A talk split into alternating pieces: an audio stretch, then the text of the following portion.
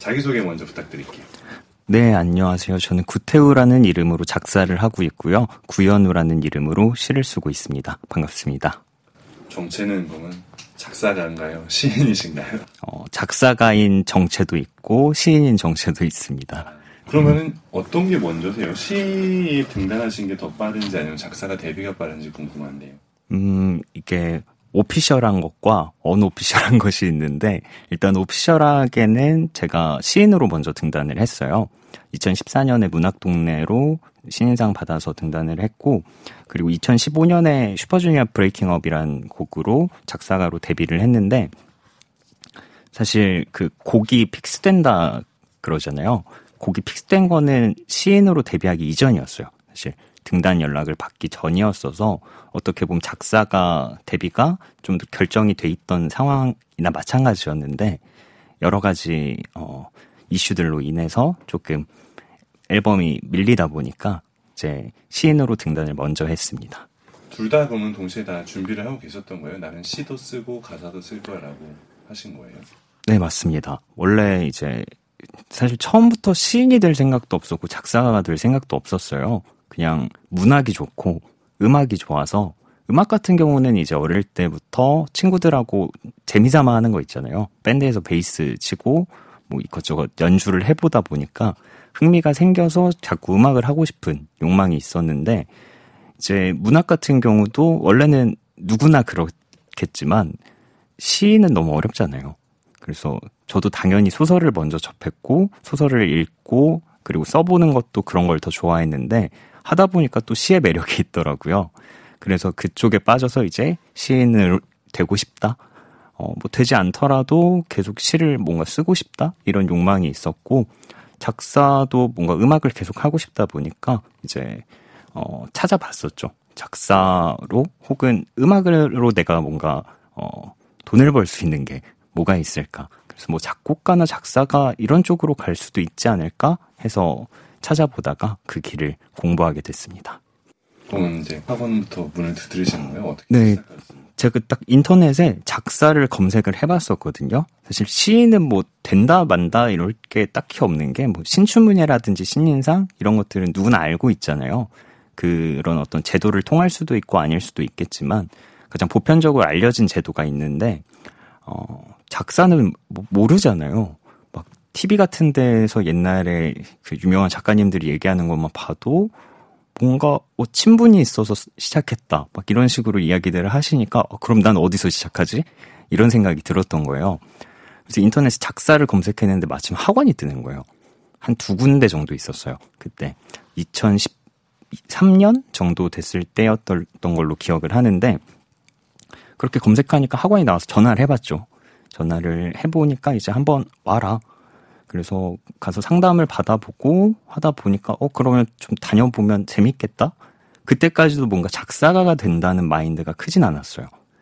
왜냐하면 전 아이돌 음악을 정말 들어본 적이 없었기 때문에 그 밴드를 할 때도 정말 막 자미로콰이나 레드 핫 칠리 페퍼스나 다프트 펑크 이런 좀 해외 음악들 한국 노래 안다고 해도 뭐 산울림 들국화 이런 대 선생님들 음악만 알고 있었기 때문에 어, 케이팝을 만든다는 생각은 정말 해본 적이 없었는데, 어, 되게 흥미롭게도 그렇게 시작하게 됐습니다.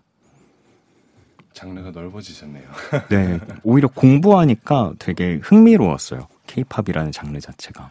주로 이제 쓰신 작품들이 네. 케이팝인데 네. 어떤 작품들을 쓰셨는지 좀 본인의 육성으로 간단하게 소개 좀 해주세요. 음, 저는 슈퍼주니어 DNA의 브레이킹 업이라는 곡으로 데뷔를 했고, 어, 잠시 곡 목록을 보겠습니다. 저 요거 외에도 많으시니까. 아이고, 몇 개만 얘기하고 기타 등등으로 말씀드리겠습니다.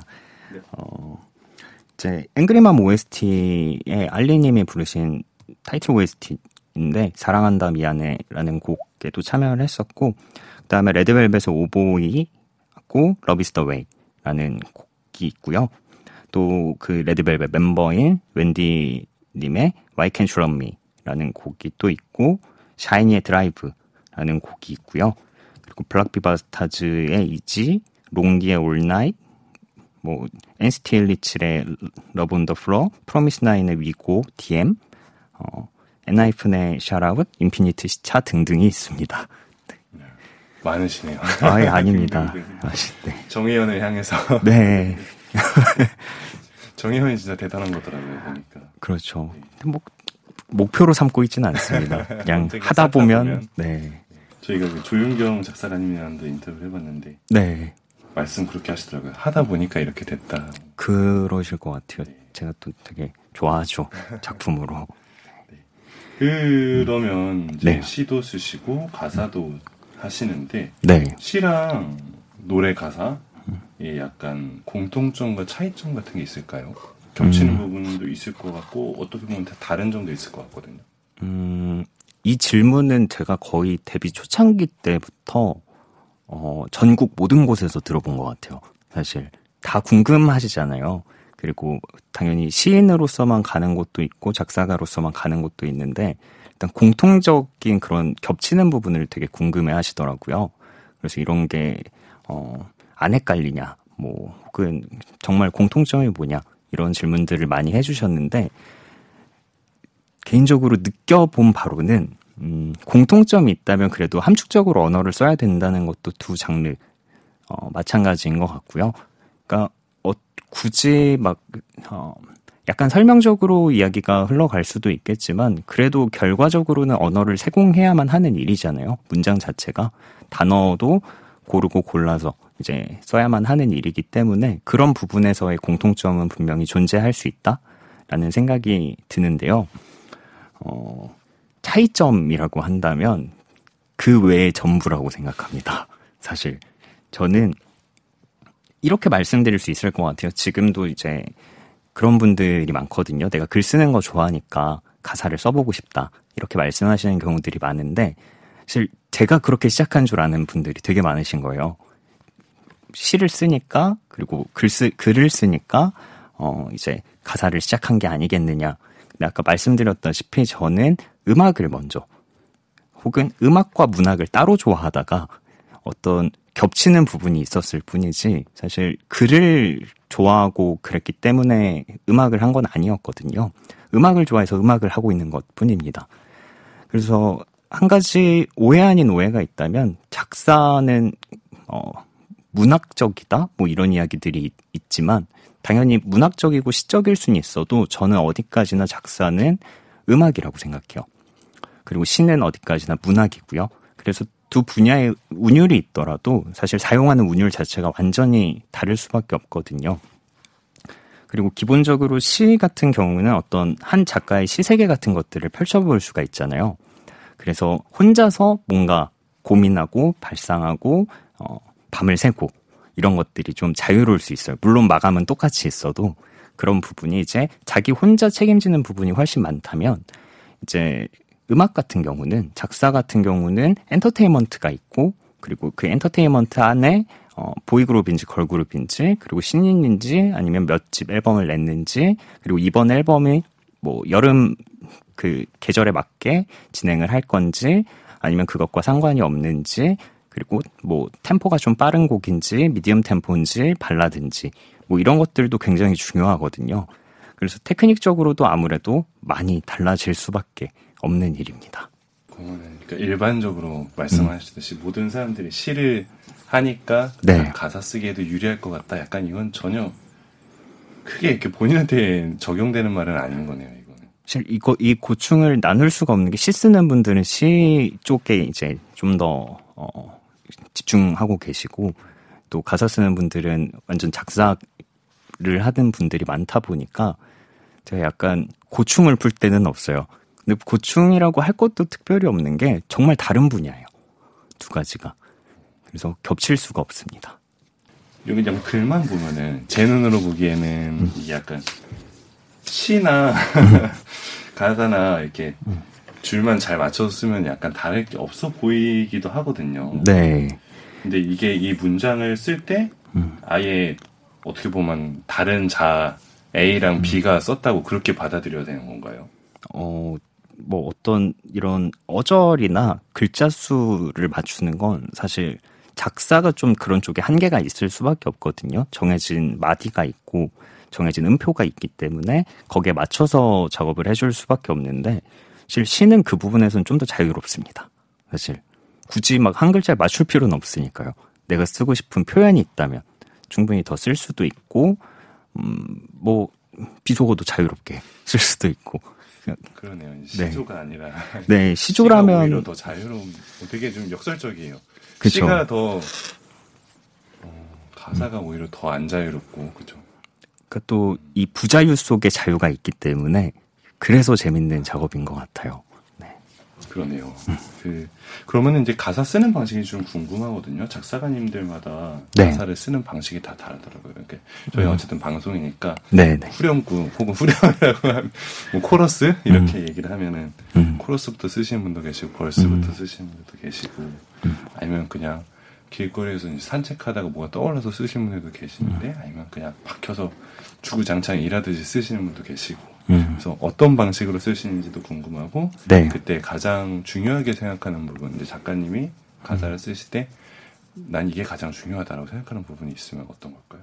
음, 일단 제가 쓰는 방식은 어, 어느 정도 좀 틀이 만들어지게 돼 있잖아요. 작업을 계속 하다 보면 좀 계속 깨고 싶어요.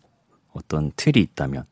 왜냐면 좀 갇혀서 나올, 나오는 것 같은 느낌이 있거든요. 어떤, 뭐, 조사도 계속 쓰다 보니까 반복적으로 쓰는 것 같은 느낌이 있고, 그때그때 좀 천착하는 말이 발생할 수밖에 없잖아요. 그래서 그런 것들이 좀 답답해서, 저는 옛날에는 가사를 무조건 컴퓨터로 썼어요. 컴퓨터도 정해진 자리에서 정해진, 뭐, 이를테면 밤에 어떤 새벽 감성 같은 게 올라올 때 좀 쓰겠다.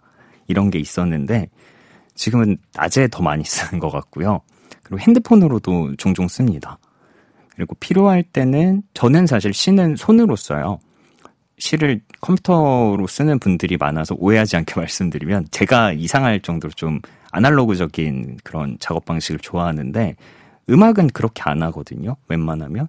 근데 가끔은 지금 필요하다면 손으로도 해보기도 하고요. 그리고 산책하면서도 많이 작업을 해보고 또 아까 코러스부터 쓰는 분들도 있다고 하셨는데 전 그게 안 됐었거든요.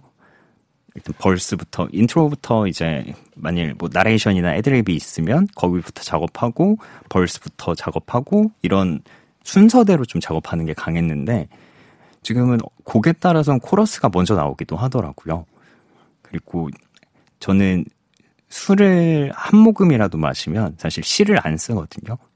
그런 시적인 문장이 나올 수가 없다고 생각해서 작업을 그렇게 하지 않는 편인데 때때로 어떤 음악 같은 경우는 뭐 되면 이별 노래인데 나는 지금 이별을 한 상황이 아니다.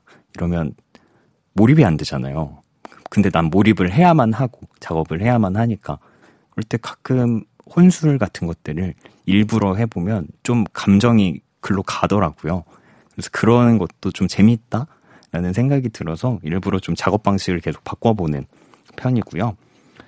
가장 중요하게 생각하는 점이 따로 있는지는 모르겠어요. 저는 다만 이제 지금 이 곡의 의의를 좀 많이 생각하는 편이에요. 지금 어, 왜 이 회사가 또 이 아티스트가 이 곡을 지금 준비하고 있고 그리고 지금 발매했을 때 어떤 것 들이 보여줬으면 좋겠고 그거를 내가 어떻게 발화시킬 수 있을 것 같고 뭐 그런 것들을 많이 따지는 것 같습니다. 네. 기획 의도가 중요하죠. A&R이 뭘 원하는지. 그쵸, 그쵸. 그 가장 어려운 부분은 뭐예요? 그러면 가사를 쓰실 때, 아, 난 이게 항상 어렵다. 가사를 쓸 때 어려운 점이요? 어, 매번 어렵지만요. 네, 정말 매 순간 어렵다고 모든 분들이 말씀하실 것 같은데, 어, 요즘 계속 바뀌는 것 같거든요. 몇년 전부터는 조금 이 부분이 어려워요. 영어를 좀 많이 써야 되거든요.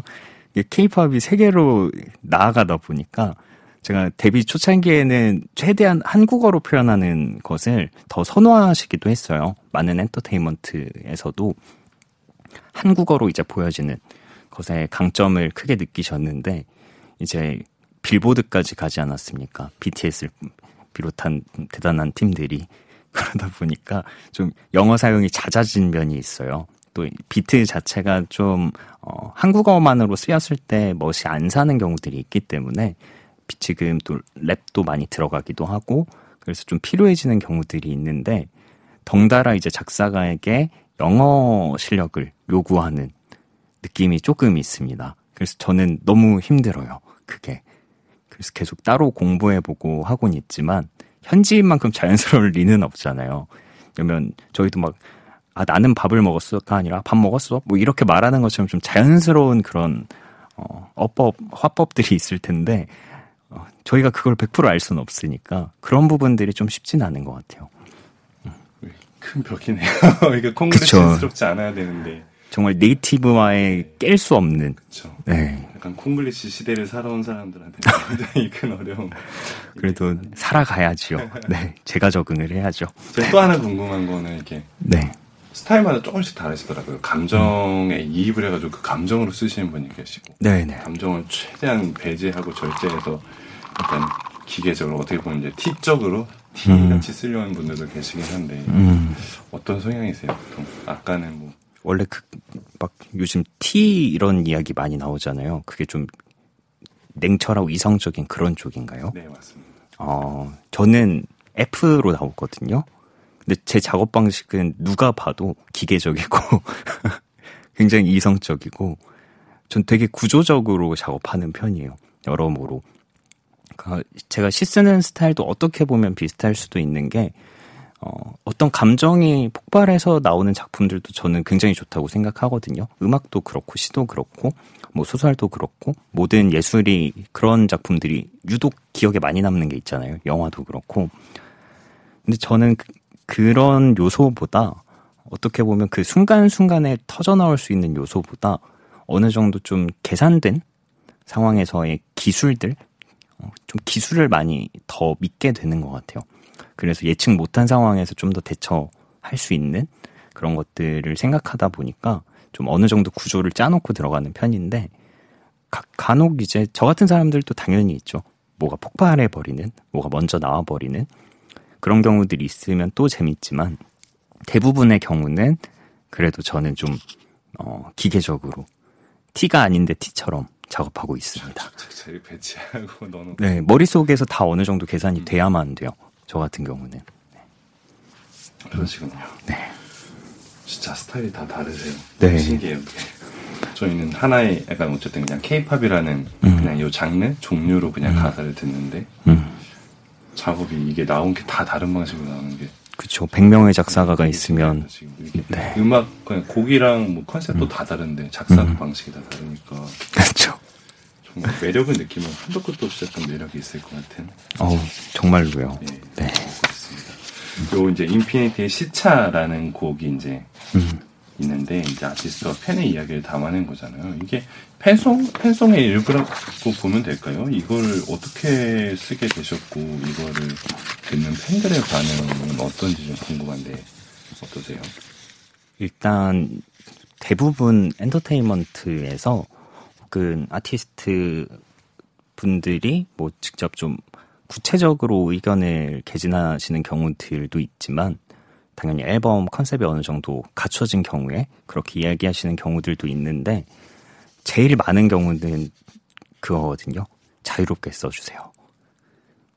우리가 제일 자유를 잃는 그 한마디 자유롭게 써달라는 말이 정말 많아요. 이쪽 일이 어느 정도 뭐 갖춰져 있더라도 또 자유로운 데서 나올 수 있는 아이디어들이 있기 때문에 그런 것들을 기대하고 말씀하시는 것 같은데 이 인피니트 시차 같은 경우도 다른 요청 사항이 있진 않았어요.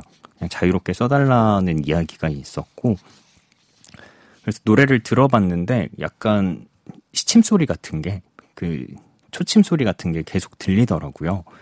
그래서 약간 어, 어떤 시간의 흐름 같은 것들을 처음에 염두에 두고 어, 아직 작업을 스케치한 단계는 아니었지만 조금 염두에 둘 수 있겠다 이런 생각을 하고 있었는데 이제 굉장히 오랜만에 컴백을 하는 앨범이다 보니까 저도 뭔가 그냥 시간의 흐름을 그쪽으로 연결을 시켜보면 어떨까? 그러면 좀 의미있게 갈 수 있지 않을까라는 생각이 들었는데 또 마침 그, 어, 이번 앨범을 내기 전에 좀 공백기를 가지기 전에 곡이 클락이라는 곡이잖아요. 그래서 그 클락 다음에 그러면 이제 이야기할 수 있는 건 어, 어떤 시간의 흐름 속에서도 계속 어, 만날 수 있을 거라는 믿음을 놓지 않는 그런 이야기를 하면 이제 나와 너를 어떤 연인 간의 관계로 볼 수도 있겠지만 지금 이 인피니트와 인스피릿의 관계로 봤을 땐 좀 의미 있는 곡이 될 수 있겠다라는 생각이 들어서 개인적으로 팬송을 기획을 해봤습니다. 또 왠지 알아주실 거라는 생각은 있었어요. 이렇게 했을 때.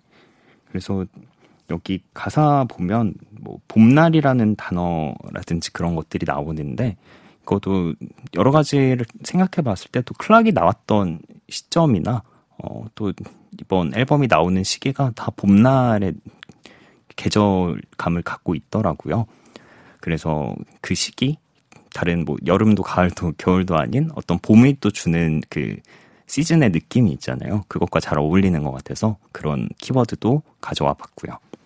이제 그런 키워드들이 막 보이네요. 봄날이 이제 시계 같은 것도 클락이고 네. 뭐 미래 그쵸. 이 얘기를 쓸 거야. 이제 계속 우리는 앞으로도 영원히 음, 그렇죠. 팬들이 좋아하는 노리고 쓴 게 제대로 먹혀버린 약간 이런 케이스군요. 네, 하지만 굳이 뭐 내가 막 엄청난 팬이 아니다. 그래서 그런 생각 모르겠다라고 하고 보더라도 그냥 편하게 느낄 수 있는 연인 간의 관계로 느껴도 상관이 없는 그런 것을 또 의도하게 되었고요. 요즘 fan song이 약간 트렌드가 계속 더 그렇게 되는 것 같긴 해요. 그러니까 네, 이게 fan song이라고 약간 좋은 그냥 노래가 좋은데 약간 이 정도 느낌으로 가려고. 네, 또 팬분들이 이제 거기에서 어떤 단서를 캐치하면 더 이제 재밌어지는 어떤 영화에서 계속 뭔가 찾아내는 그런 것처럼 어, 그런 재미가 생기고 있는 것 같습니다. 서로가 이렇게 그렇죠. 그런 식으로 약간 소통하는 느낌이 되게 강하네요. 네, 어 이제 마지막으로 좀 낭송 부탁드리려고 하는데 네. 저는 어색한데 워낙 뭐 여기저기서 많이 낭송을 하셨을 것 같긴 해요. 사실 오늘 시부터 하실래요? 노래부터 어떤 게 편하세요? 저는 시 낭독은 좀 아무래도 제가 하는 일의 특성상 많이 해볼 수밖에 없었는데 낭독회든 행사든 어, 특강이든 계속 좀 하게 되는 것이 있었는데 어, 노래 같은 경우는 좀 곳곳에서 틀었었거든요. 왜냐면 이제 뭐 방송 같은 경우엔 틀어주시기도 하고 제가 굳이 뭔가 하지 않아도 어 그리고 제 목소리로 누가 듣고 싶겠습니까? 자, 인사가 그냥 나오는 걸로 해결하는데. 네, 보통 작곡가 작사가는 자기가 부르진 않잖아요. 네. 별, 별- 별로 가수들이 아니기 때문에 막 작곡가 작사가들 막 그런 가창력을 가진 분들이 별로 있진 않거든요. 가수를 같이 하는 분들이면 상관없는데 근데 음을 안 넣고 뭔가 낭, 낭독을 해야 되는 거잖아요. 살면서 처음입니다. 오늘 처음 해볼 것 같아요. 도전해 보시죠. 혹시 저희가 나중에 리버브로 잘 넣어드려서 어색하지 않게 만들겠습니다. 혹시 여기 적힌 거 다 그대로 어. 읽는 건가요? 편하신 대로 정해주시면 될 것 같아요. 다 읽을 필요는 없을 것 같고요. 그 그래도 좀 본인이 읽기에 네. 편하다 혹은 읽고 싶다라고 생각되는 부분을 해주시면 되지 않을까요? 어, 일단 적어주신 것을 하는 게, 네. 네, 좋지 않을까 싶습니다. 그만 전 듣고 있겠습니다. 네. 제가 여기 써주신 곡들 중에 샤이니의 드라이브라는 곡을 좀 읽어볼게요. 네. 와, 이거 어떻게 읽어야 돼? 원래 멜로디가 있는 것이다 보니까. 어, 상상만으로도 뭔가 낯선데. 길을 따라 차를 몰아 목적은 없지만, 푸른, 푸른, 어, 말하면서 너무 방- 방금 어색해요. 톤 이런 톤으로 읽으면 되겠다는 생각이 들었어요. 들으면서. 아, 그런가요? 네. 일단은, 그러면, 산문 약간 산문 아닌 에세이 어, 에세이처럼, 네. 네. 길을 따라 차를 몰아 목적은 없지만, 푸른 신호 나리대로 이끄는 중이야. 돌이킬 수가 없이 내게 매혹돼. 나쁜 방향, 좋은 결말, 복잡한 기분이야. 무의식 그 안에서 하나의 지도를 그리고, 날 부르는 초록빛. 그 끝에 혹시 네가 서 있나? 또 발을 돌려 난. 일부러 멀어진 이 방향조차 틀린 것 같아. 널 향해 갈 뿐이야. 늘 익숙한 왼쪽 길. 그곳을 향했던 이유는 단 하나. 내 마음과 반대길. 그곳을 간데도 이유는 너 하나. 여기까지 하겠습니다. 감사합니다. 네, 아니, 아니, 이렇게, 이렇게 읽어본 건 정말 살면서 처음입니다. 앞으로도 없을 것 같아요. 그러게요.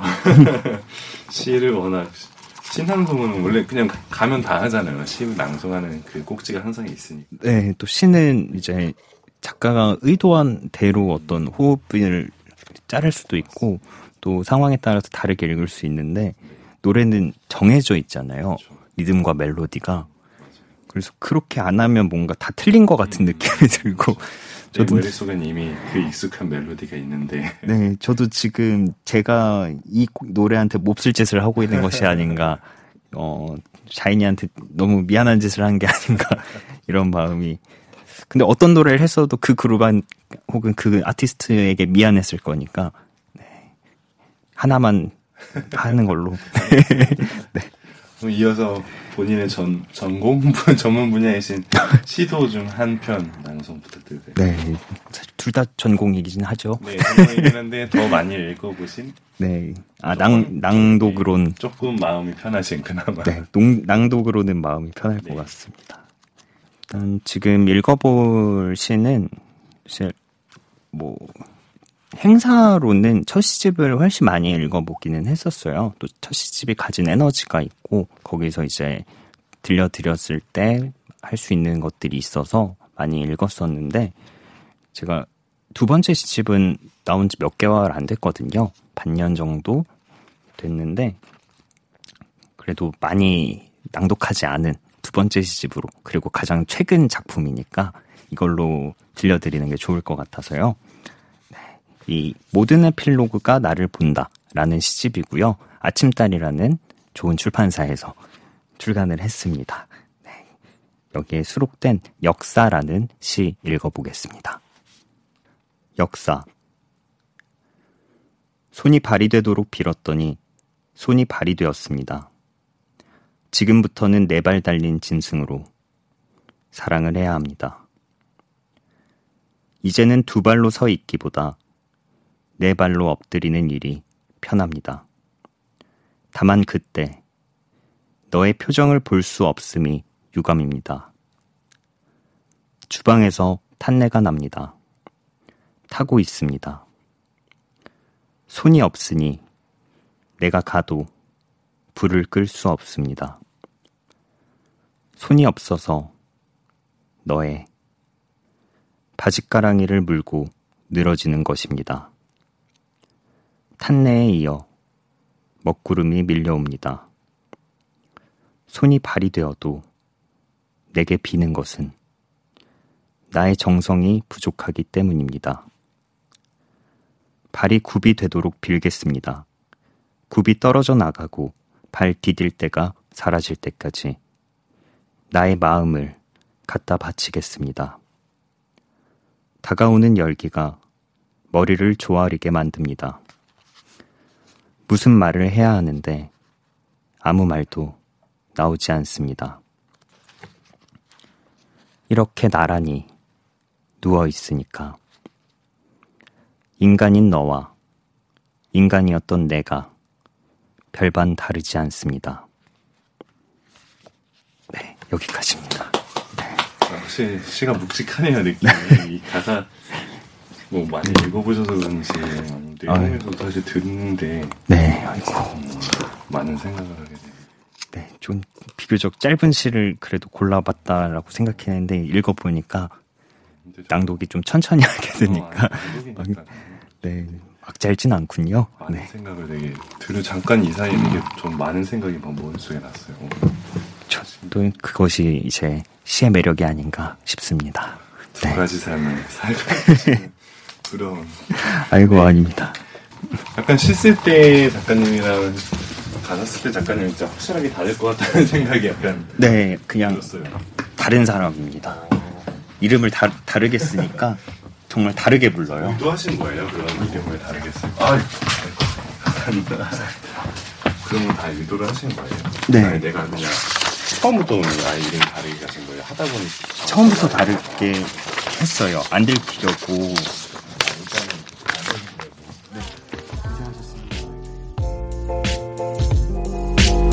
황홀한 음악의 세계로 초대합니다. 작사가들의 비밀스런 모임, 작당 모임.